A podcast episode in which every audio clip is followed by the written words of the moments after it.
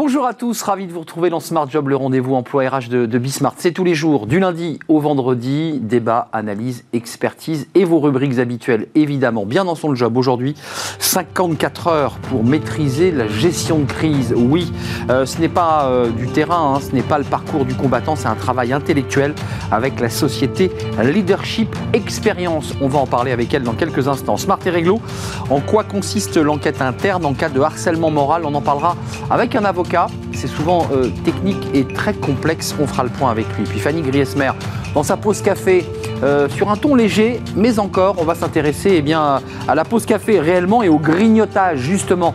Euh, un grignotage un peu trop intensif, va-t-elle nous l'expliquer, pendant le télétravail. Bah oui, le paquet de gâteaux était à portée de main, on en parlera avec elle. Puis le cercle RH, on va s'intéresser à une équation assez complexe, la croissance et l'emploi. Est-ce que lorsque la croissance repart, eh bien, est-ce que l'emploi suit? On fera le point avec des, économistes parce que c'est vrai que le rebond est là, la reprise est là. Euh, on fera le point avec eux dans quelques instants et on s'intéressera évidemment à la situation de l'emploi en cette rentrée de, septembre. Et puis dans Fenêtre sur l'emploi, pour terminer notre émission, on s'intéressera au service militaire adapté. 60 euh, ans déjà qu'existe ce SMA euh, en direction notamment des, jeunes ultramarins. C'est parfois une deuxième chance pour ces jeunes eh bien, d'intégrer ce SMA. On en parlera à la fin de notre émission. Voilà le programme. Tout de suite, bien dans son job, euh, on va évidemment gérer les crises. C'est tout de suite.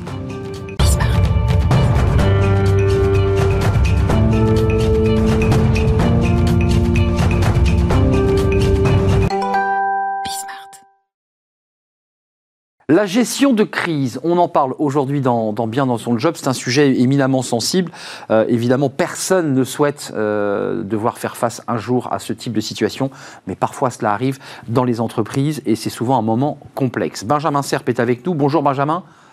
Bonjour Arnaud. Merci d'être avec nous. Vous êtes directeur de la société Leadership Experience. Lead XP, c'est la marque que vous avez derrière vous. Euh, d'abord, je vais vous présenter parce que gérer la crise, c'est un métier. Je précise que vous avez été euh, un militaire, euh, officier de marine, c'est ça, Benjamin? Oui, voilà, oui, officier de marine pendant 30 ans. Voilà. vous nous parlez de Bretagne, j'imagine, vous rassurez-moi. Oui, je, suis implanté en Bretagne, à côté de Quimper. Alors, euh, vous, avez conçu 54 heures, une formation très dense pour euh, maîtriser la gestion de crise, et vous l'avez appelé l'entraînement Argoat. Est-ce que je prononce bien déjà? Exactement. Alors oui, c'est un nom breton hein, qui vient en dualité de Armor, qui est la mer. Donc c'est bien, on peut bien parler de la Bretagne de la terre, de ce qui se passe à terre. Alors Benjamin, vous, avez conçu avec une équipe évidemment euh, cette formation. Moi un peu naïvement, je me suis dit, euh, on, va former euh, bah, tous ces cadres, tous ces dirigeants à faire quelques abdos, à résister à un enlèvement, on leur met une capuche sur la tête. Non, vous m'avez dit pas du tout, c'est pas ça du tout. C'est un vrai travail cérébral. D'abord, pourquoi avoir eu l'idée de créer cette formation? Il y, a, autant de demandes que ça, de gestion de crise? Alors, on vient de vivre euh, un moment un, peu difficile avec le Covid, comme vous avez pu le voir, et puis c'est pas terminé. Il y en aura, d'autres crises. Et puis les crises, c'est pas que sanitaire, hein. ça peut être des incendies, des décès, etc. Les, les armées et la marine nationale en particulier sont expertes en gestion de crise. C'est un peu leur fonds de commerce quelque part. Donc ça serait dommage de ne pas pouvoir faire profiter aux entreprises tous ces précieux savoir-faire. Donc l'IDXP va transposer ce qui est transposable au profit des entreprises. Et il y a beaucoup de choses que les entreprises peuvent, euh, peuvent utiliser pour euh, accroître leur performance, pour atteindre euh, un niveau de sérénité qui leur permettra de piloter plus, plus aisément toutes les crises à venir. Alors, il faut préciser à ceux qui nous regardent, parce que souvent les dirigeants ont très peu de temps à consacrer à tout cela, même si c'est éminemment important. Vous avez des sessions évidemment d'entraînement Argoat du 16 au 18 juin, du 25 au 27 août et du 15 au 17 septembre. Ça, c'est les sessions où les gens vont prendre leur petit sac, un calepin, et puis ils vont aller rejoindre le, site d'entraînement. Euh, au départ, c'est quoi le, sans, bien sûr spoiler votre formation, mais c'est quoi les, éléments clés que vous donnez en introduction? Comment vous préparez euh, ceux qui viennent s'asseoir et qui, j'imagine, sont un peu fébriles, inquiets, euh, surpris presque? Alors, c'est un moment déjà, un moment de, cohésion, soit euh, intra-entreprise, hein, puisqu'on peut accueillir un, comité directeur, un comité exécutif sans, souci, ou euh, multi-entreprise. On peut avoir des patrons ou des, chefs de, de services d'entreprise qui viennent se joindre à nous. L'idée, c'est de travailler autour d'un thème. Donc, il y a déjà deux formations une formation sur euh, l'organisation et la gestion de crise et une formation sur la planification opérationnelle, ce qui est une méthode intellectuelle qui est adaptable à tout. Donc, on va réunir euh, ces, ces managers, ces grands dirigeants autour de leur domaine de compétences. D'accord On va développer euh, un thème autour de leur domaine de compétences, on va les planifier et on va jouer ce thème-là pendant 24 euh, heures continues. Alors l'entraînement fait 54 heures parce qu'il y a une partie formation, mais le wargame, le, le serious game ne dure que 24 heures continues euh, dans lequel l'animation va injecter un certain nombre d'événements, de, d'incidents pour solliciter leur réflexion, leur pratique, les pousser à trouver euh, des solutions, les faire sortir de leur zone de confort. Voilà un peu l'idée euh, maîtresse de, de, cette, de cet entraînement. Benjamin, donc c'est un cas pratique, effectivement, un wargame, c'est un espace, j'imagine, de réflexion. On travaille en groupe, inter-entreprise ou au sein de la même entreprise. C'est quoi les cas pratiques? Qu'est-ce que vous, qu'est-ce que vous leur imposez à, à ces candidats euh, venus évidemment de leur plein gré alors, on, leur impose euh, pas grand-chose, qui viennent et qui soient euh, motivés par, par cette réflexion. En, gros, ce, qu'on remarque, si vous voulez, c'est que l'intelligence collective est beaucoup plus puissante. On le sait très bien que la somme des intelligences qui composent le groupe. Donc vous mettez autour d'une table soit le COMEX, soit euh, des, grands patrons, on va aboutir, si vous voulez, à un niveau de réflexion, à un niveau intellectuel qui va euh, non, servant, non seulement euh, servir à ceux qui vont réaliser l'entraînement, mais éventuellement qui peut servir de retour d'expérience pour, pour, pour, pour d'autres, d'autres thèmes. Mais Benjamin, un cas pratique, c'est, quoi les thématiques? Un ou deux exemples que vous avez déjà traités? il y a, actuellement, on peut, travailler, par exemple, il y a, un, sujet autour de la création d'un port, on est dans le domaine un peu maritime, d'un port de construction navale euh, au, au, Nigeria, à Port Harcourt. Vous voyez, ça peut être la mise en place d'éoliennes euh, sur, euh, sur un territoire. Ça peut être pour un niveau bancaire, créer un produit bancaire développable euh, en Afrique ou, ou sur le territoire français, etc., etc. On est, on est très très souple. Donc nous, on va s'adapter. C'est pour ça qu'on a besoin de connaître un petit peu en amont qui eh vient eh jouer le wargame, de manière à ce qu'on puisse nous travailler l'animation, à bien consolider le projet autour. Mais on, on, on peut, on peut créer des projets dans tous les domaines. la méthodologie des armées est transposable à tous les domaines, puisque bah- c'est une méthode intellectuelle. Benjamin, ce que vous nous citez là comme exemple, c'est finalement un développement euh, d'un produit ou, d'une installation en zone sensible. Euh, on, est, on est déjà dans la crise là, on est déjà dans une forme de méthodologie de gestion de crise, parce que après tout, c'est le développement d'un projet un peu sensible. Oui, pas nécessairement, parce que des éoliennes, nécessairement en France, vous n'êtes pas dans, une zone de crise, mais on voit bien que la crise, elle est partout, elle pointe. Donc il faut, en gros, on va travailler sur la résilience. La, méthode de planification opérationnelle va permettre, c'est pas du planning, on n'est pas à remplir des cases sur un agenda, on a bien une réflexion stratégique de, du développement. C'est plus qu'un business plan, c'est ce que je veux dire. Ouais, ça. Quand on développe une entreprise, lorsqu'on crée un projet, on va créer un business plan, on va travailler, etc. La méthode de planification opérationnelle sur laquelle se base cet entraînement euh, est une méthode qui est de très haut niveau puisqu'elle permet de déployer pour les armées et de créer une opération militaire. Vous voyez ce que je veux dire? Mais cette méthode intellectuelle est transposable à tous les projets d'une entreprise. Hum. Donc c'est un business plan plus, plus, plus. Oui, c'est ça. Benjamin, qu'est-ce qui leur manque euh, D'abord, ils viennent parce qu'ils ont, ils ont envie de, compléter, euh, je dirais, leur, formation, leur capacité d'adaptabilité. Qu'est-ce qui leur manque finalement à tous ces dirigeants, à tous ces cadres dirigeants? Euh, Une finalement est très codifiée et, vous, vous décodifiez tout ça, vous, vous, les mettez un peu à nu, c'est ça un peu aussi l'objectif? Ouais, on les, on les, on les sollicite. On décodifie pas. On, propose des solutions. On dit voilà, vous faites comme ça, les entreprises fonctionnent comme ça. Nous, on a des organisations qui sont un tout petit peu différentes. Est-ce que vous pensez qu'elles sont plus résilientes?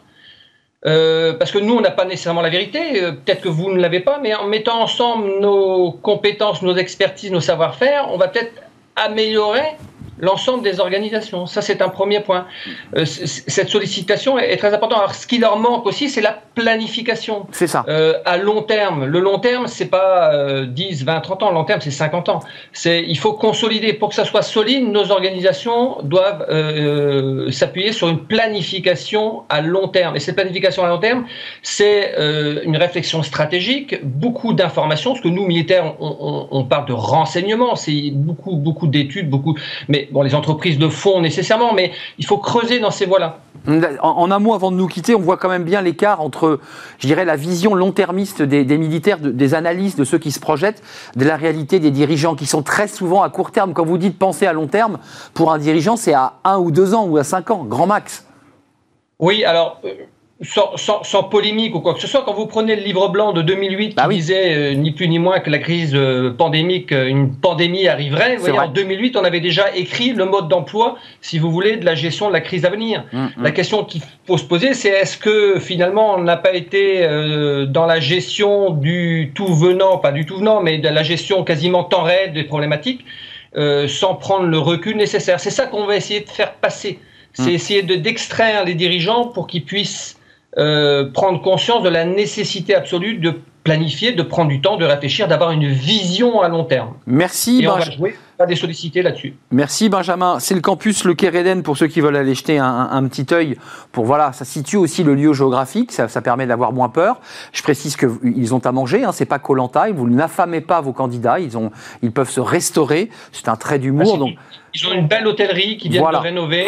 C'est un très très beau site. Allez, allez voir sur internet le, campus Le Kéréden. Non, mais voilà, c'était histoire de rassurer ceux qui avaient envie de venir. C'est aussi un, accueil agréable pour justement pouvoir optimiser ses capacités. 16-18 juin, 25-27 août et 15 au 17 septembre 2021. Et il y en aura d'autres. Après, il y a quasiment un par mois qui est modulable. Si un COMEX veut venir, on peut caler les dates en fonction de euh, leurs impératifs. Leadership, expérience. Puis dans le train, quand vous ferez le voyage, lisez le livre blanc 2008 parce que les livres blancs euh, de, l'armée française sont souvent effectivement des, des pensums qui, qui, nous permettent de voir le monde à presque 50 ans. Ce sont des, documents précieux. Merci Benjamin Serbe d'être venu avec nous en, direct. On a, senti les, on a senti les embruns bretons. À très bientôt. Au revoir. Merci beaucoup.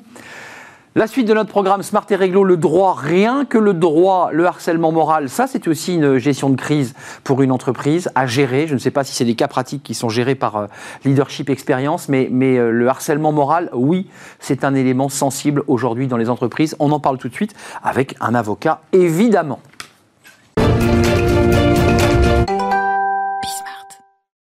Smart et réglo, le droit, rien que le droit, avec des experts, avec des avocats. Euh, Emmanuel Burger, merci d'être avec nous. Vous êtes avocat en droit social au cabinet Burger, euh, non éponyme. Qu'est-ce qui. On va parler du harcèlement moral. D'abord, c'est un sujet assez complexe pour les avocats, si je peux me permettre, parce qu'à chaque fois que vous avez un plaignant, j'imagine que la première chose que vous lui dites, c'est Bon, c'est très bien, j'ai entendu, j'ai pris des notes, il faut le prouver. Exactement, il faut le prouver. Alors si bon après évidemment de, mon côté j'entends aussi bien les entreprises que les salariés. Les deux. Les deux, euh, mais je veux dire que le régime probatoire étant assez complexe et la jurisprudence très évolutive, c'est vrai que c'est un sujet éminemment complexe. Mais si je dois donner quelques quelques balises, il faut effectivement avoir en tête que pour l'entreprise vous avez une obligation de sécurité euh, qui est au cœur euh, des obligations contractuelles de, de l'entreprise, l'obligation de sécurité qui a été longtemps une obligation de résultat. C'est-à-dire que quand bien même vous vous démontriez avoir tout fait pour éviter des situations toxiques euh, et de souffrance au travail, vous étiez condamné si finalement le harcèlement moral était démontré, mm. automatiquement. Depuis 2015-2016, ça a changé, la jurisprudence a évolué, et maintenant, si l'entreprise démontre qu'elle a tout mis en œuvre pour faire cesser immédiatement le harcèlement moral et pris des mesures de prévention en amont, mmh. elle peut effectivement. C'est un garde-fou, quoi. Pour oui, oui, c'est un garde-fou. Ça évite évidemment les abus, les excès. Si l'entreprise fait tout le nécessaire et que malgré tout le, harcèlement, euh, eh bien, je veux dire, s'exerce, euh, elle peut euh, s'exonérer de sa responsabilité. maître, juste pour qu'elle soit en capacité de se défendre, l'entreprise, puisque c'est d'elle dont on parle, qu'est-ce qu'elle doit apporter comme preuve ah. Elle doit dire j'ai convoqué le salarié, la DRH a, pris des mesures, on a séparé les salariés. Qu'est-ce qu'elle doit Alors, faire Quand on parle des, des, mesures, euh, j'allais dire presque curatives, quand la situation est, déjà euh, entamée, et dénoncée, que soit les représentants du personnel ont euh, exercé leur droit d'alerte, soit que le, le salarié a dénoncé des faits de harcèlement moral. Aujourd'hui, il n'y a plus euh, de questions à se poser. La jurisprudence de la Cour de cassation depuis 2019 l'a dit. L'inaction de l'entreprise sera systématiquement condamnée. C'est-à-dire que quand bien même les faits de harcèlement moral ne sont pas démontrés, si l'entreprise n'a pas été diligente, si elle n'a pas mis en place une enquête interne, c'est le mot, évidemment, c'est ça le concept, l'enquête interne aujourd'hui, c'est obligatoire. À la moindre dénonciation de fait de harcèlement moral, quand bien même quand même on n'est pas la preuve de rien, on l'engage Aujourd'hui, aujourd'hui, vraiment, la Cour de cassation, novembre 2019, le dit, l'inaction égale responsabilité d'entreprise. L'entreprise ouvre son parapluie, dit j'ai mené une enquête interne qui va être diligentée par un cabinet externe ou par... Euh, Alors quand elle est interne, elle est interne, c'est-à-dire que c'est en principe une, impartialité mmh. censée présider. Alors oui, on va y venir euh, aux principes et aux exceptions, si j'ose dire, et à la façon dont elles sont menées. Mais en principe, effectivement, impartialité, représentant du personnel d'un côté, direction de l'autre, et on, on entend l'ensemble des protagonistes. Je dis bien l'ensemble, et là-dessus, je fais une petite parenthèse. Des auditions, en fait. Hein. Des auditions en principe, évidemment, de la personne qui euh, se plaint de harcèlement moral, mais aussi, évidemment, celle qui est mise en cause, et puis l'ensemble des membres mmh. du service, des collaborateurs. L'environnement. L'environnement. Et sans avocat, on est d'accord. Hein. En principe, sans avocat, même si, effectivement, euh, euh l'ANI, euh, l'accord national interprofessionnel de 2010, avait rappelé que l'ensemble des parties doivent être effectivement entendues, et qu'une recommandation mmh. de la Commission européenne en 91 avait évoqué que les parties peuvent être assistées de, de, personnes. On voit qu'il n'y a pas de sauf si le règlement intérieur le prévoyait, mais ce n'est pas obligatoire. En général, c'est seul à seul. Euh. Exactement. Après, point important, euh, on a eu une jurisprudence qui était plutôt, euh, je veux dire, protectrice des droits tout court. Je dirais pas, je prends pas parti plus pour salarié pour l'entreprise ici, c'est-à-dire qu'une enquête interne, si elle est bien faite, c'est un moyen de preuve pour l'entreprise, vous le disiez à l'instant, pour apporter la preuve qu'effectivement, si elle va sur le terrain disciplinaire, eh bien, elle a la preuve qu'elle s'est engagée sur la sanction de façon fondée. Hmm. Si en revanche, cette enquête interne a été faite de façon partielle, partielle, c'est cette preuve qui s'écroule. Donc l'entreprise doit veiller à vraiment prendre toutes les mesures pour garantir une impartialité, une objectivité la plus totale. Alors mettons les pieds dans le plat, parce qu'il y a des cas de harcèlement où des salariés souffrent réellement, enfin, c'est-à-dire qu'ils subissent et non pas que le sentiment de le subir. Et puis honnêtement, il y a des directions qui profitent de l'enquête interne. Tout à fait. Pourquoi? Pour se débarrasser d'un manager euh, qui coûte trop cher. Vous mettez le doigt sur une vraie problématique que moi je rencontre euh, dans quelques dossiers. Et je dirais, je sais pas si c'est spécialement récent, mais en tout cas, on voit cette tendance poindre effectivement, euh, avec euh, un management senior qui est visé, et une facilité, et, malheureusement une dérive. L'enquête interne, on le, vient de le dire, c'est nécessaire, c'est indispensable. Mmh. le problème, c'est que lorsqu'elle est instrumentalisée, et lorsque on parce qu'on peut l'utiliser, l'enquête interne. Et que, vient de dire la Cour de cassation dans deux arrêts qui, pour moi, me font extrêmement peur C'est-à-dire un arrêt notamment de mars 2021, du 17 mars, et qui vient dire quoi? Qui vient dire que l'enquête interne, jusqu'à présent, si, elle, si le principal intéressé, le mise en cause n'avait pas été entendu, on considérait qu'elle n'était pas impartiale ou objective. Il faut entendre l'ensemble des protagonistes. Dont le mise en cause. Mise en cause, il doit s'expliquer. Bah, c'est la moindre des la justice. Un principe, oui. Sauf que, depuis cet arrêt, et moi, honnêtement, euh, je considère que c'est assez, assez fou d'imaginer cela pour des, pour des motivations qui peut-être sont liées à l'espèce, à savoir que le salarié, dit-on, aurait pu exercer des pressions, mais dans l'absolu, c'est toujours possible, sur les, les, les, témoins salariés eux-mêmes. Et donc, ça veut dire qu'il n'a pas été informé de l'enquête, le mis en cause, ni entendu dans ces cas de cette enquête, et pour autant, le rapport a été considéré comme recevable dans le cadre des débats euh, jurisprudentiels. Sans qu'il puisse se défendre. Sans qu'il puisse se défendre. On lui on expliquera Certains viennent dire oui, mais l'entretien préalable post-convocation à une procédure de licenciement sert à cela? Pour moi, non. Vous êtes ah déjà au banc des accusés. vous êtes déjà au banc des accusés. Oui, c'est pas l'enquête interne. C'est pas l'enquête interne. Oui, oui c'est une autre procédure. C'est une autre procédure. C'est une procédure disciplinaire. Elle est déjà enclenchée. Vous êtes déjà dans l'esprit de, l'emploi. Il est déjà condamné. Presque. Mais euh, juste sur cet arrêt qui, évidemment inquiète les avocats, euh, ce salarié qui n'avait pas été entendu, euh, est-ce qu'il était réellement coupable? Est-ce qu'il avait commis des choses qui sortaient du cadre?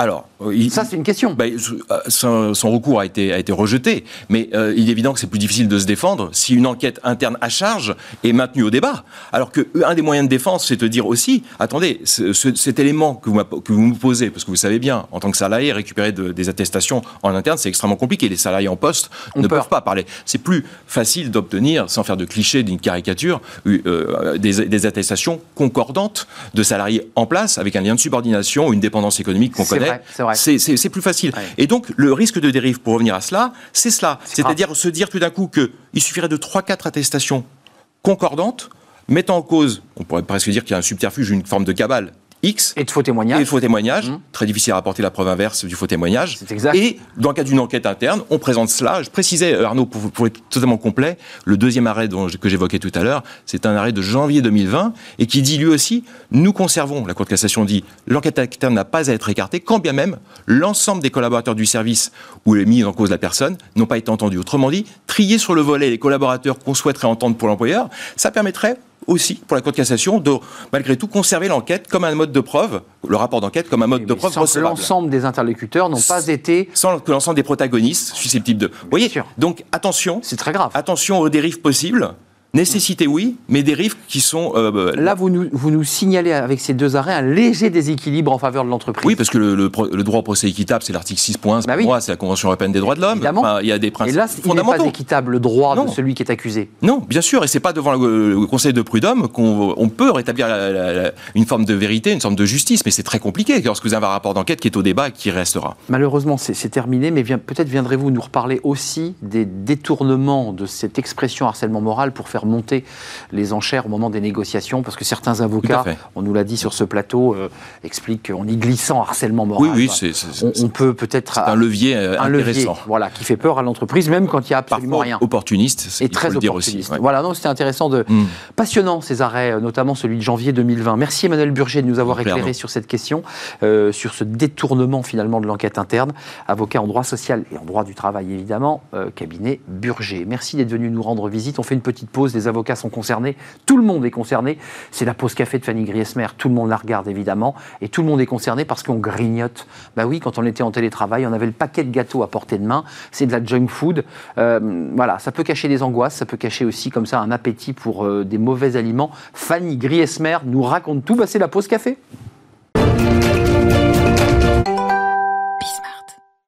Fanny Griesmer, sa pause café et son sourire.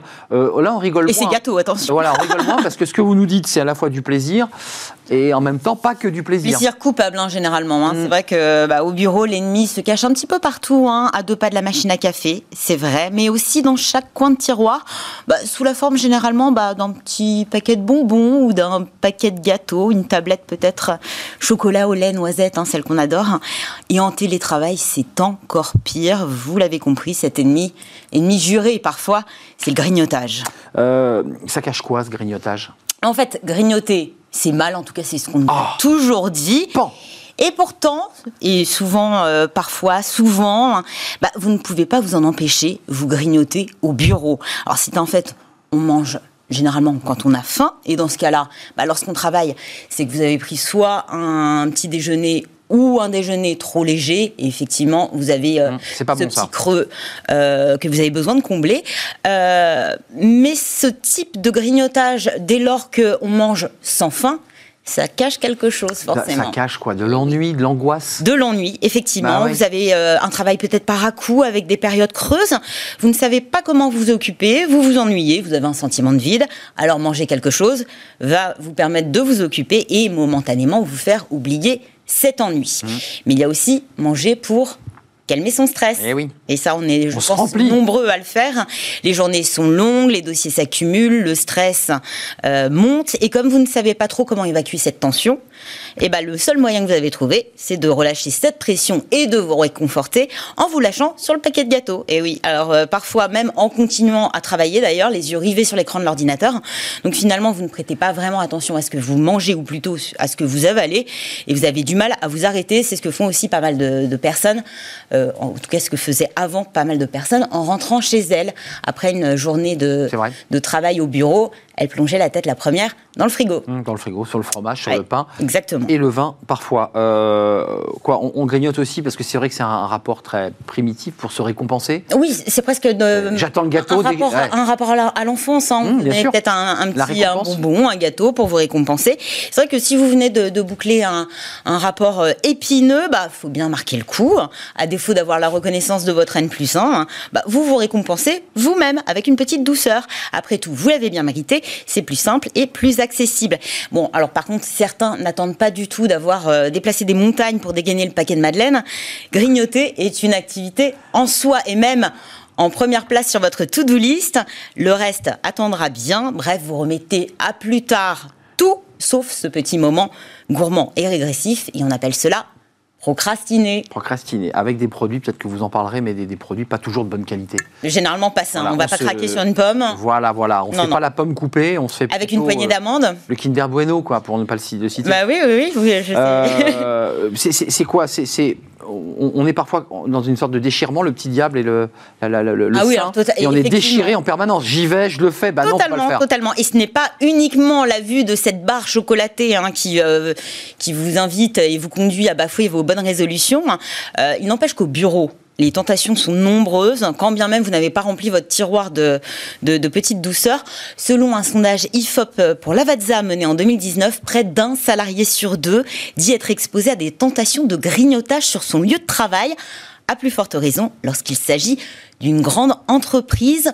On pense bien sûr au distributeur à confiserie, hein, avec lequel vous entretenez peut-être une relation suivie.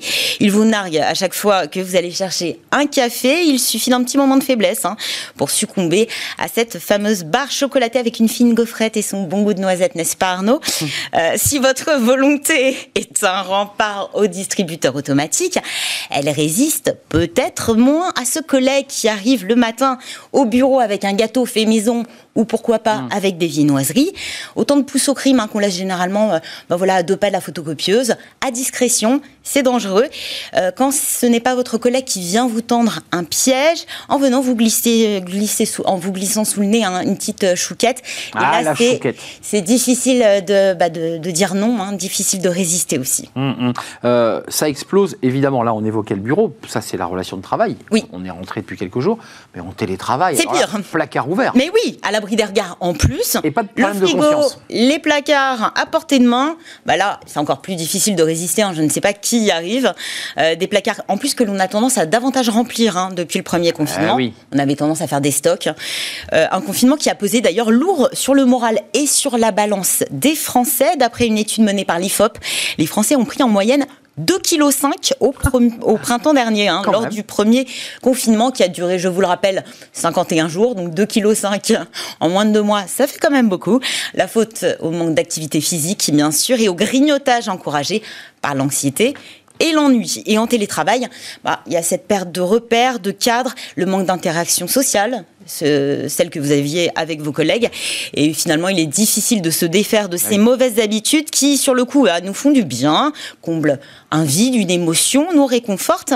Et puis, beaucoup ne s'accordent pas réellement de pause. C'est ça le souci. De pause, euh, bah, peut-être pour prendre un café, pour s'aérer, pour marcher un petit peu, mais même pas de pause déjeuner. Donc, finalement, bah, vous avez cette alimentation inconsciente. Vous mangez beaucoup trop sans vous en rendre compte. Et ça, c'est très dangereux puis généralement des euh, produits sucrés, hein, avec ce petit goût de reviens-y. Ah, le reviens-y, c'est oui. On en prend, on en prend deux, on en prend quatre, puis le paquet est fini. Euh, et ça part vite. Les bons conseils de Fanny Griesmer. Alors, je ne sais pas, si c'est mes conseils. Non, alors absolument pas. Parce que le premier conseil, c'est boire de l'eau. Il paraît que ça permet de calmer les fringales. Alors, euh, pourquoi pas chez certains, essayez, voilà, vous verrez ce que ça, ce que ça peut donner. Manger des pommes, disait Chirac Manger des pommes. Alors voilà, privilégiez les encas sains si vous avez faim. des fruits, pommes, pourquoi pas, des amandes, hmm. du chocolat noir, c'est excellent, exactement. Excellent, ouais. Aussi pour, euh, pour la concentration. S'accorder de vraies pauses. Pensez aussi à vous aérer, si, même si vous n'avez que 10 minutes. Voilà, ça vous permettra de, Et aller ramasser, sortir une pomme au pommier, quoi. Euh, oui, alors si vous êtes euh, à la campagne, ça. ça. peut être, ça peut être pas mal.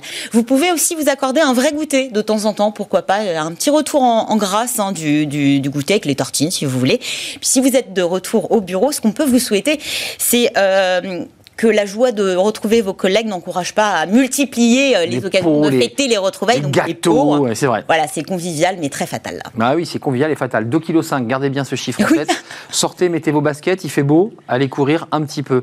Merci Activité physique pour compenser. On en a beaucoup parlé sur ce plateau, notamment dans votre chronique, le sport et voilà l'activité. Running ou euh, tout ce qu'on veut, euh, ou activités diverses et variées. Merci Fanny. On fait une courte pause. On va s'intéresser alors à un sujet. Je ne sais pas s'il va nous faire grossir ou maigrir, mais c'est la croissance et l'emploi, ce lien qui est parfois euh, évident, pas si simple d'ailleurs, lorsque la croissance repart, est-ce que l'emploi évidemment part avec? Et évidemment, le, niveau de chômage baisse, euh, c'est pas si simple. Notre croissance est bonne, 5,7, mais c'est vrai qu'il faut la, mettre en perspective avec notre croissance de l'année 2020 qui évidemment s'était effondrée. On va faire le point avec deux économistes à travers notamment des, études passionnantes, celles de, de l'OFCE. Voilà, un éclairage économique aujourd'hui dans le cercle RH. C'est juste après cette pause.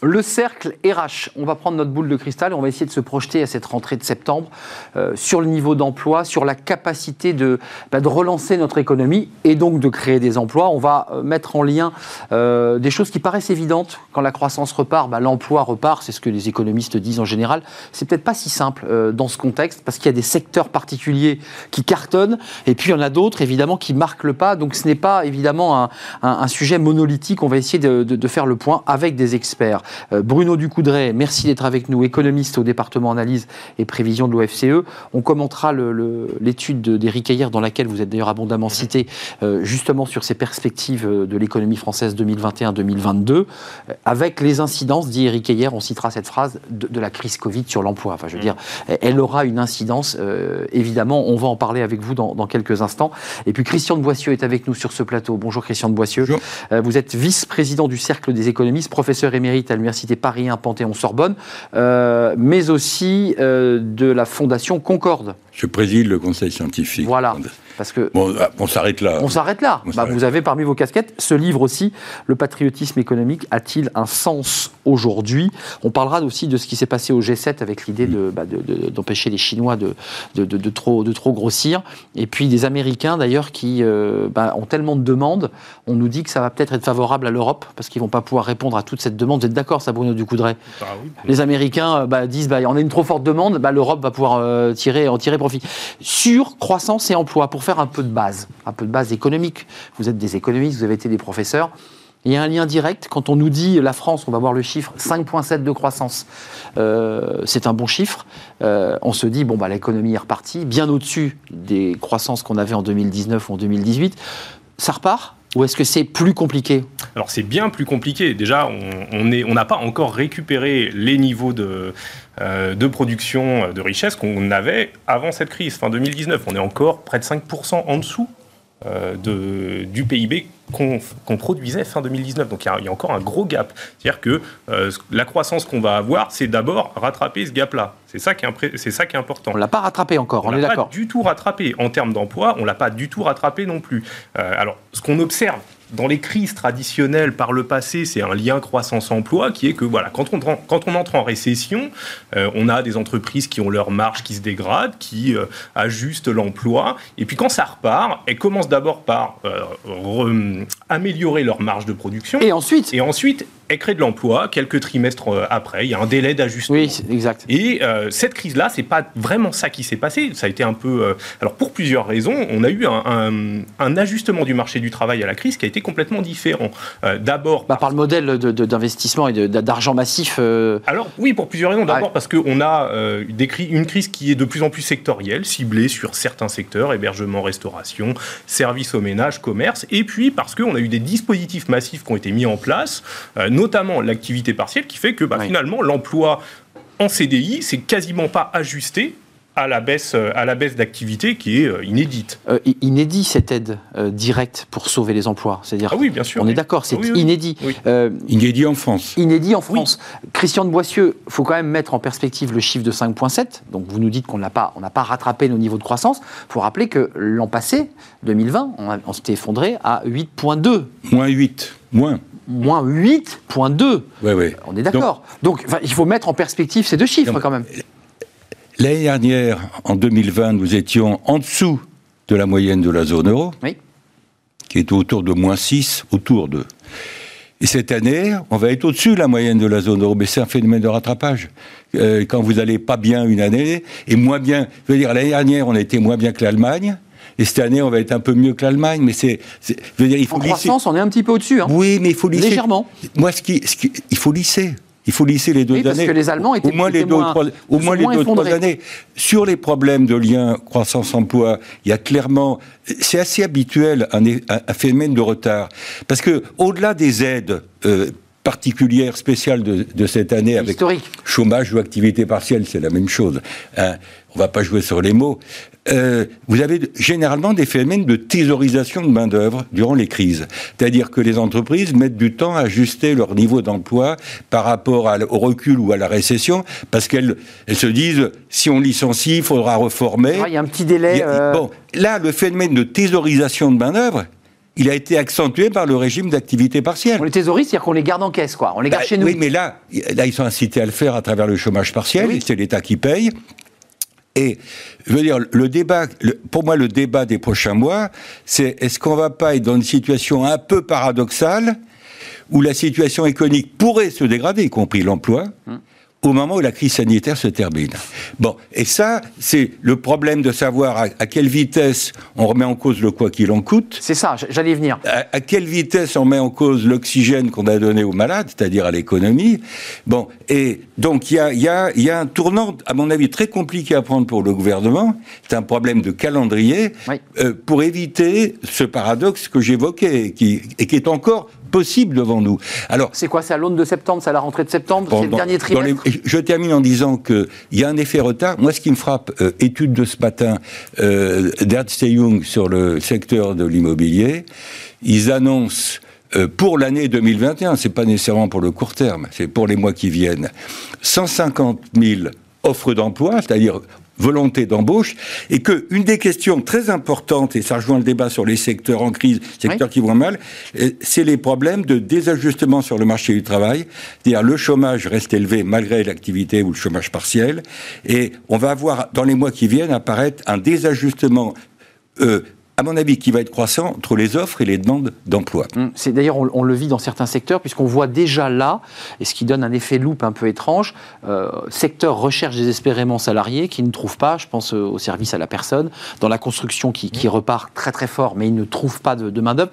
D'ailleurs, euh, on va voir la phrase d'Éric hier sur les conséquences du Covid, puisqu'on l'a noté, c'est à la page 3 de son, rapport, hum. mais comment vous l'expliquez, cette, cette inadéquation entre l'offre et la demande, et effectivement avec ce risque pour septembre, d'avoir peut-être une reprise mais derrière, pas la main-d'œuvre qui suit. Il y a quoi? Il y a l'effet télétravail, il y a une adéquation des formations. Qu'est-ce qui se passe? Il y, a, au moins deux choses. La première chose, c'est qu'effectivement, on revient à cette, à cette, histoire de secteur. C'est que vous avez eu euh, des secteurs qui ont été très fortement frappés par la crise, qui ont supprimé beaucoup d'emplois. Euh, hébergement, restauration, encore une fois, le commerce sont des secteurs qui sont ajustés très très vite. On a eu une très forte euh, chute de l'intérim. Ils n'ont pas eu de choix, entre, guillemets. Et euh, quand ces secteurs-là vont réouvrir ou réouvrent, on a vu dès le premier trimestre, l'emploi dans le commerce a augmenté. là, quand on rouvre les restaurants, on embauche massivement. Et donc ça, ça fait de la de l'activité, de la croissance et de l'emploi. Ça, c'est le premier point. Le deuxième point, c'est que vous avez des secteurs qui ont été moins frappés par la crise, qui, comme la construction, ont déjà rattrapé ah leur niveau d'avant bah, ils cartonnent, hein, c'est le secteur en ce moment qui cartonne. Le, le fortement, ils ont beaucoup d'emplois à pouvoir. Et euh, ce qu'il y a, c'est que euh, finalement, on recrute des emplois euh, différents de ceux qui ont été détruits. Et donc, il faut un temps pour que la main-d'œuvre se réalloue il faut des formations. Il y a beaucoup de formations qui ont été mises en place. On voit le dispositif explose en mmh. ce moment. Un jeune, un emploi notamment, mais il n'y a pas que celle-là. Il y a ça. Hein, voilà, quand les alternants. les, entrées en formation, à Pôle emploi l'alternance, on est à des niveaux records après les réformes. Euh, si je peux, je voudrais en parler sur la question des jeunes, les jeunes parce que ça me paraît central. Parce que ça a marché quand même un jeune un emploi. Un peu, mais je veux dire. Vous êtes sceptique là? Non, non mais euh, je suis inquiet. Euh, c'est pas sceptique. Les 700 000 jeunes qui sont arrivés en septembre dernier sur le marché du travail, est-ce qu'on sait clairement ce qu'ils sont devenus? Moi, je sais pas. Peut-être l'OFCEC. Moi, je ne sais pas ce qu'ils sont devenus. je pense qu'il en reste encore pas mal sur le carreau. Et en septembre prochain, donc dans trois mois, euh, vont arriver 700 000 ou, autour d'eux. Ceux, ceux, qui sortent des écoles. Hein, oui. Voilà. Et donc, moi, je suis prof de fac et, donc je suis concerné. Vous voyez quand même la difficulté. Bah, non, mais je suis concerné par l'avenir des jeunes qui sont en face de moi. Je ne me contente pas de leur expliquer le monde dans lequel on est ou leur transmettre des connaissances. J'essaye de les aider, mais je veux dire, je peux, il faut que les entreprises aussi fassent un effort considérable. Alors l'État a mis le paquet euh, sur euh, l'alternance, l'apprentissage. Un jeune, une solution d'ailleurs Nécessaire, mais à mon avis pas suffisant. La réforme de la formation professionnelle, ça c'est pas uniquement pour les jeunes, c'est pour tout le monde les problèmes de reconversion. La réforme Macron de la Il y a toujours un délai, hein, Christian de Boissieu, c'est ouais, un petit délai d'adaptation. Hein. Je termine, je termine, soyez pas inquiets, je vais terminer là-dessus, juste pour dire que il y a quelques années, avant qu'on lance la réforme, on disait 35 milliards d'euros de, formation professionnelle qui se perdent un peu dans la nature. Hum. On ne sait pas à quoi ça sert. Aujourd'hui, vous savez combien ça coûte et à quoi ça sert? Moi, je ne le sais pas. Hum. Enfin, vous, vous soulevez le, le débat de l'hydre de la formation non mais, On a créé le CPF, on dit que ça a été la, révolution. Non, mais je pense que la réforme Macron sur la formation professionnelle était nécessaire. Elle a permis d'aller vers les régions, le territorial. Mais je pense que je ne suis pas sûr que ça soit suffisant, moi, dans ce domaine-là. Euh, pour rester sur, sur l'emploi, il y a la formation, il y a l'adaptation des salariés ou l'adéquation entre ce qu'on cherche et la formation de, ceux qui vont rejoindre ces postes. Et puis il y a quand même des, secteurs euh, qui vont toucher des catégories plus vulnérables. Je pense au, euh, évidemment aux classes moyennes de manière générale, aux CDD, aux intérims. Est-ce qu'il est qu'il y a un risque de décrochage là en matière d'emploi pour ces populations, puisqu'on reçoit beaucoup sur ce plateau des entreprises d'intérim qui nous disent ça repart mais on les sent évidemment un peu, un peu hésitantes. Est-ce que ça, c'est des catégories qui peuvent décrocher? Dès lors qu'on va retirer la prise et que l'État sera plus là alors, moi, je ne crois pas parce que justement, ce sont les emplois qui ont été le plus supprimés et parce que les, entreprises ont été empêchées de produire. Et donc, dès lors qu'elles vont réouvrir, elles vont tout d'un coup euh, inonder le marché d'offres d'emploi, mais précaires, hein, de CDD, d'intérim, euh, où euh, on n'est pas certain, par contre, qu'en face, il y, y, ait une offre parce que on a des gens qui sont restés longtemps chez eux, à pas pouvoir chercher d'emploi, qui sont sortis temporairement du marché du travail. Quand ils vont rechercher un emploi, c'est pas forcément dans ce secteur-là qu'ils vont rechercher chercher. donc, il, y a, il, peut y avoir une inadéquation, mais il faut bien quand même se rendre compte que euh, aujourd'hui, on est encore euh, à peu près, en termes de niveau, 300 000 emplois de moins qu'avant crise. Donc il faut le rattraper, ça. Hein. On a 300 000 demandeurs d'emploi inscrits à Pôle emploi en plus, et on a des sorties massives du marché du travail, des personnes qui vont revenir ou qui vont entrer, comme vous disiez, sur le, sur le marché du travail à la rentrée. Et donc, on va avoir un phénomène un peu paradoxal, c'est-à-dire qu'on devrait avoir des fortes créations d'emplois dans les secteurs qui Christian et on va avoir un chômage haut et un chômage qui va fortement monter a priori parce que les, euh, on, est encore 5 points en dessous de notre niveau d'avant-crise. On a en plus des secteurs qui font des gains de productivité. Donc, ce qu'on appelle l'écart de production, finalement, il s'est encore plus creusé depuis, depuis un an et demi et qu'il euh, il va falloir quand même un peu de temps pour combler ça. Et avec la fin des aides, on a quand même donc euh, l'idée que le plan de relance doit soutenir cette reprise, le doit accompagner cette reprise de, l'activité. Mais effectivement, est-ce que ça va suffire? C'est pas certain. Bon, il y a un débat entre les économistes en ce moment pour savoir s'il faudrait pas faire une rallonge. Euh, bien sûr. Certains trouvent que c'est pas suffisant. Là-dessus. Le plan de relance, Christian. Non, non, mais moi, pour l'emploi. Attendez, avant de le doubler et de le faire passer de 100 milliards à 200 milliards, Déjà le... moi, ce qui m'intéresserait, c'est de le mettre en œuvre. Hein. il arrive là. Euh, ouais, il arrive. Sur 2021, on va, on va mettre en œuvre combien? 35 milliards sur les 100 milliards? C'est à peu près l'ordre de grandeur que j'ai en tête. C'est-à-dire que c'est pas dans un an qu'il faut aider la conjoncture. C'est là. C'est maintenant. C'est la rentrée. Euh, je veux dire, le, la, la gestion du temps à travers cette crise, me paraît le problème central, y compris par rapport au plan au niveau européen. On, vient enfin d'acter, euh, avec les derniers votes euh, des parlements euh, nationaux qui, qui mmh. retardaient leur vote, on, vient d'adopter le, plan de 750 milliards d'euros au niveau européen. Il y a une dizaine de jours. Qui va s'articuler avec les plans nationaux, y compris notre plan de 100 milliards. J'ai l'impression même que l'Europe euh, bon, tant mieux, l'Europe accélère, puisque la Commission européenne va lancer un, emprunt, si j'ai bien compris, euh, groupé, mutualisé de 10 milliards d'euros euh, dans les jours qui viennent. Mais tout ça, moi, me paraît nécessaire. Je, je dis simplement que je pense que la fragilité. On va rentrer dans une période électorale qui va être compliquée. Elle est là. Elle est là. Compliquée. Mais bien sûr. Quel que soit le. Et même sur le rapport à l'Europe, hein, si je peux me permettre, et la façon dont on regarde l'Europe. Oui. Eh oui. Ça va être compliqué les jeunes, légitimement, euh, bah, demandent d'être insérés et d'avoir un avenir, ça me paraît hum. normal. Des études, ils veulent un job. Euh. Ça me paraît normal. Et eh oui, et eh oui. Plus que normal. Euh, les inégalités intergénérationnelles sont une dimension importante. Elles existaient avant la crise Covid. Elles sont accentuées par la crise. Je dire, tous ces débats, les jeunes, les moins jeunes, etc. Donc moi, je, alors, je reviens sur la dimension territoriale de notre sujet. Euh, j'avais, j'étais dans un débat autour de cette table il y a, je crois, à peu près un an, avec vous. Euh, pas, plus, pas, plus, d'un an, puisqu'on a été créé il y a un an. Alors, six mois, sur les zones zéro chômeur, vous vous souvenez C'est tout à fait exact. Bon, et. Avec l'ancien député euh, socialiste. Voilà, j'avais pas compris à l'époque, et j'ai toujours pas compris pourquoi, même si ça coûte de l'argent, mais je veux dire, au point où on en est, pourquoi qu'il en bah coûte, pourquoi pas rajouter quelques milliards d'euros au point où on en est hein, euh, pourquoi pas euh, euh, étendre ces formules qui ont l'air, c'est pas zéro chômeur, hein, mmh, mais ont, l'air de, marcher, y compris vis-à-vis des jeunes. Euh, je comprends pas au manque d'évaluation et au manque de persistance dans les choses qui marchent. Voilà ce que je pense. Euh, la petite phrase d'Éric Ayer, et puis il y a Philippe Crevel euh, sur un long papier sur Atlantico qui, évoque cette question de l'emploi et de la croissance et qui dit, un peu comme Christian de Boissieu, il y a des tensions qui s'annoncent à la rentrée et des tensions sociales aussi. Éric Ayer, il dit malgré la mise en œuvre de mesures de soutien aux entreprises, la brutalité de la récession induite par la pandémie du Covid et les restrictions sanitaires associées devraient avoir des conséquences importantes sur le tissu productif français. J'ai envie de prolonger sa phrase et aussi, je dirais, sur la capacité euh, qu'auront les plus fragiles à, quoi, se révolter, à, vouloir eux aussi euh, dire mais attendez, on a des milliards qui vont tomber, parce qu'ils vont tomber ces milliards. On les entend depuis des années. Des, milliards tombent et puis finalement, ça ruisselle pas. Est-ce qu'il y a ce risque-là aussi d'une fracture, d'une cassure? Enfin, c'est moi ce que je, voudrais d'abord un peu relativiser. C'est au sociologue euh, que je devrais demander.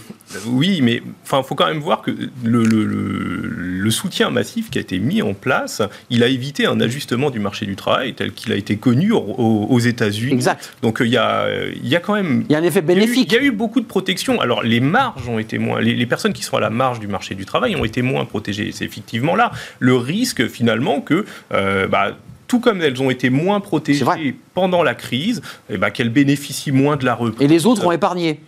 Et Ceux qui étaient protégés, vous vous rappelez les insiders, les outsiders développés par Emmanuel Macron on, connaît le. Vous vous rappelez quand, Oui, quand j'enseignais ces choses-là, alors.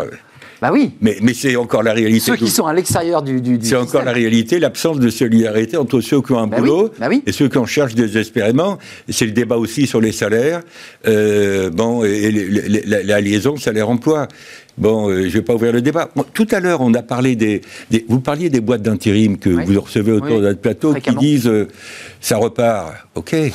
Euh, on va voir ce que va donner la mise en œuvre de l'assurance chômage, euh, qui va entrer en vigueur partiellement le 1er juillet. juillet. Euh, c'est un rapport du Conseil d'analyse économique d'Olivier Blanchard et Jean Tirole, euh, au moment où je m'occupais du CAE, qui avait en France proposé le système de malus-bonus sur les contrats courts, qui vient en partie de ce qui se passe dans certains États américains. Bon, euh, l'idée sur le papier est intéressante. On va voir, parce que les contrats courts de, des, chefs d'entreprise que vous recevez sur là dans l'intérim, ceux-là, ils vont être un peu taxés. On va voir comment ça, ils, vont réagir.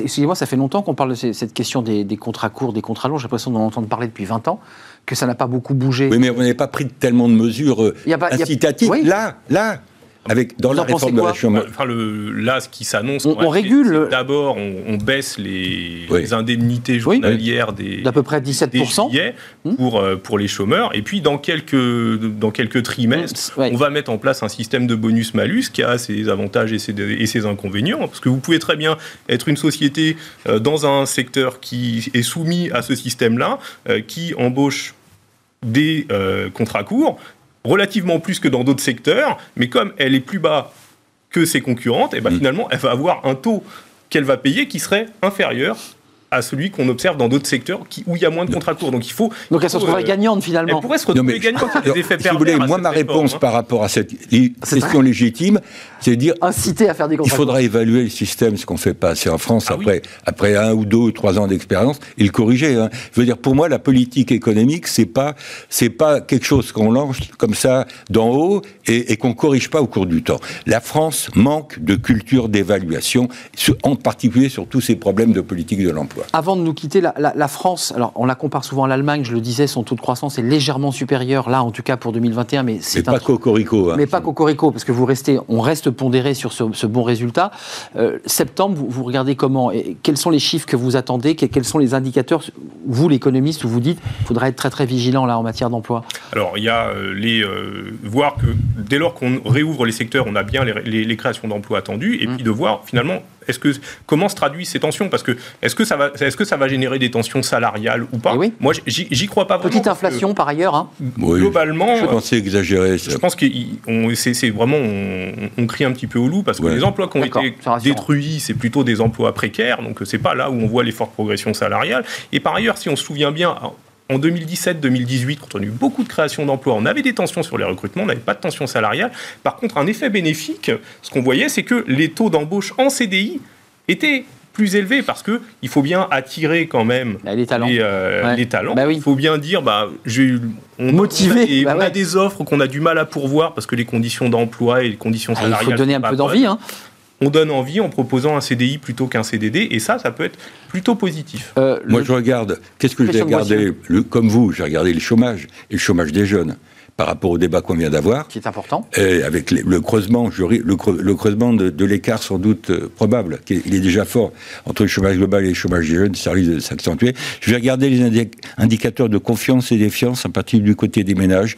Qu'est-ce que, qu'est-ce que les ménages français vont faire des 160 milliards d'euros d'épargne additionnelle Ça va être très important bah par rapport à la question de la reprise et du rythme de croissance. C'est le moteur aussi. Bah, ils, vont jouer. Je ne veux pas négliger l'investissement des entreprises, du côté des entreprises. Non, mais ils sont un moteur. Je dis les problèmes. Là, ça va être quand même euh, très, très, très important de savoir s'il va y avoir une, bah remise dans le circuit d'une partie de cette épargne additionnelle ou pas. De la consommation, de la relance qui, induit derrière des, emplois. Vous reviendrez en septembre parce que septembre, c'est important, c'est le moment où tout va commencer vraiment. Si vous nous invitez. évidemment, vous êtes toujours les bienvenus sur ce plateau, Christian de Boissieu.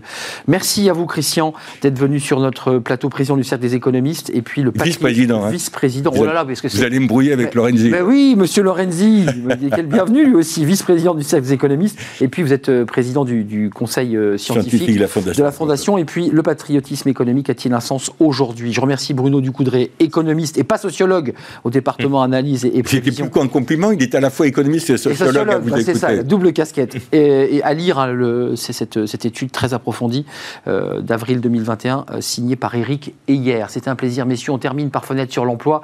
Tiens, c'est intéressant, on ne parle pas suffisamment, je trouve, des, ultramarins, et on va parler du, bah, du, service militaire adapté. Ça fait 60 ans qu'il existe, ça permet à des jeunes d'avoir une seconde chance, tiens, et peut-être même après ce SMA, bah, de trouver un emploi et de reprendre le, le chemin du travail. Ces fenêtres sur l'emploi, et on en parle tout de suite.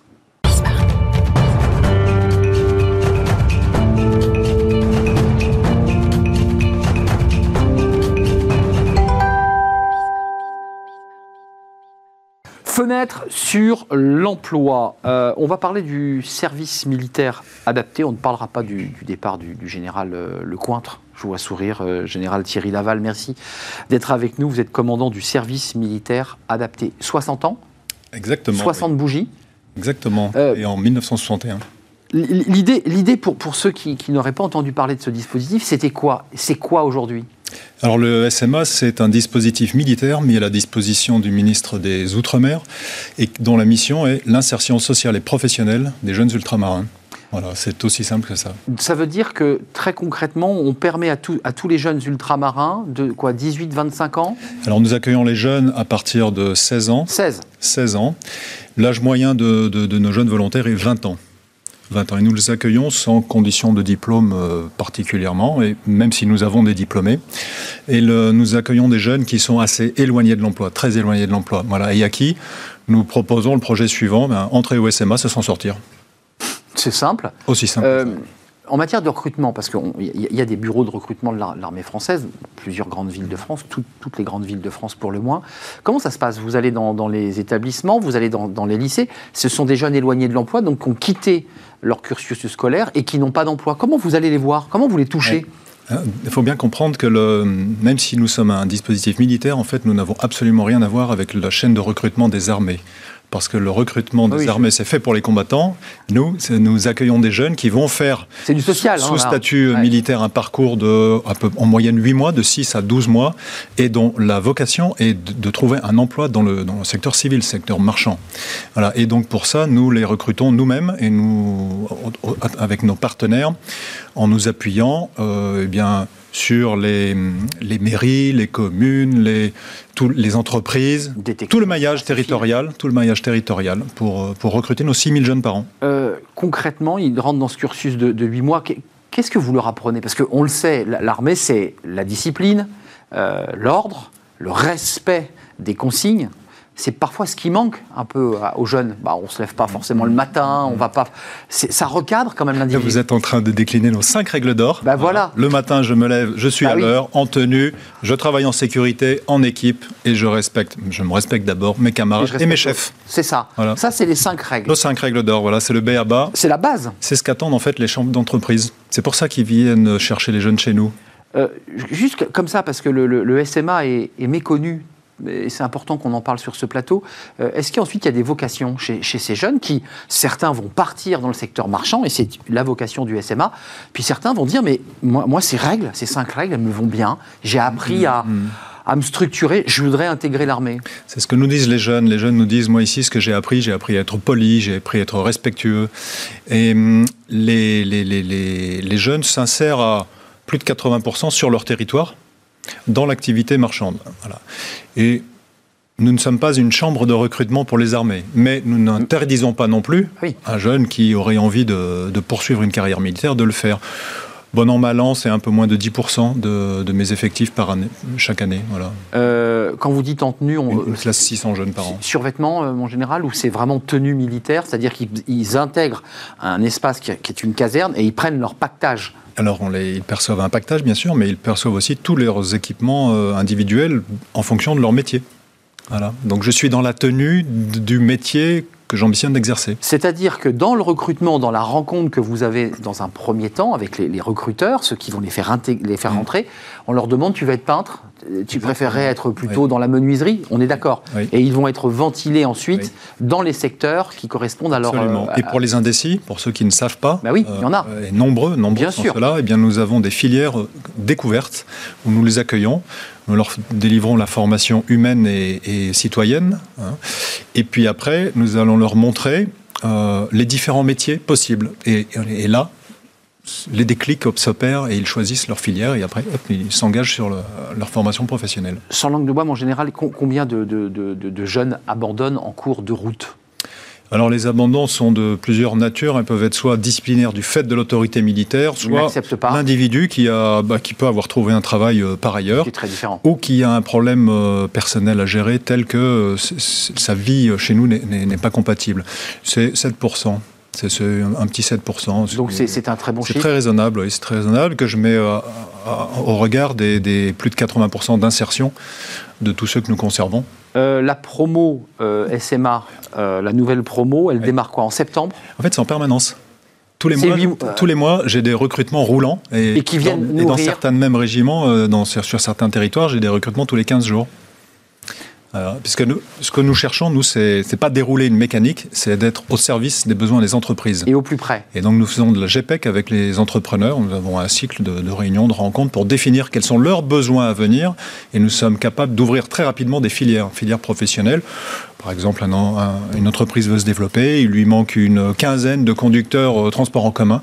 Eh bien, on va mettre en place la formation, le recrutement, un emploi sécurisé quasiment, et puis, et puis de la mécanique tourne et se renouvelle sans cesse. C'est passionnant parce que la boucle est bouclée avec le début de notre émission. Je ne sais pas si vous étiez présent, mais on avait un ancien officier euh, euh, de, marine voilà, qui s'occupait de la gestion de crise et il nous disait que l'armée, une de ses forces, c'était la planification. Et l'adaptation. Et l'adaptation pour répondre aux besoins, et ça marche. des entreprises. Combien de jeunes là concernés au total 6 000 par an. 6 000 par an. 6 000 par an répartis sur 7 territoires, sur les trois océans des, des, des territoires euh, d'outre-mer. L'action sociale d'intégration et euh, de formation euh, vers, vers des emplois pérennes de ces jeunes qui, ont été pris en charge et, remis un peu, un, peu, un peu droit, quoi, un peu sur leurs jambes.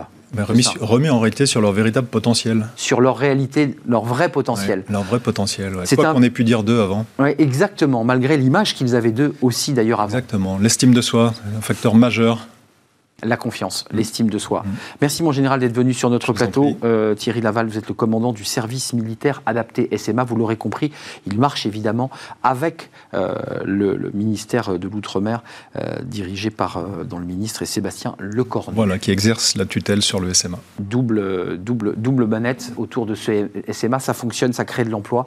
Bah, allez jeter un œil peut-être pour vos... C'est même rentable socialement. On a fait, nous avons mené une étude, un économiste spécialisé dans les Outre-mer montrer que nous dégagions un bénéfice, une espèce de TRI de entre 8 et 17 selon les années. Merci, mon général. On est très en retard. Hein. On planifie, nous aussi, beaucoup euh, dans l'émission Smart Job. Euh, on essaie d'être rigoureux. Merci à toute l'équipe. Merci à Romain Luc à la Réal. Merci à Guillaume pour le son. Merci à Fanny Griesmer, Pauline Gratel et merci à Margot pour l'accueil invité. Je serai là demain. Je serai à l'heure, évidemment. D'ici là, portez-vous bien. Restez fidèles à tous nos programmes. Et ils sont riches et variés sur Bismarck. Bye bye. À demain.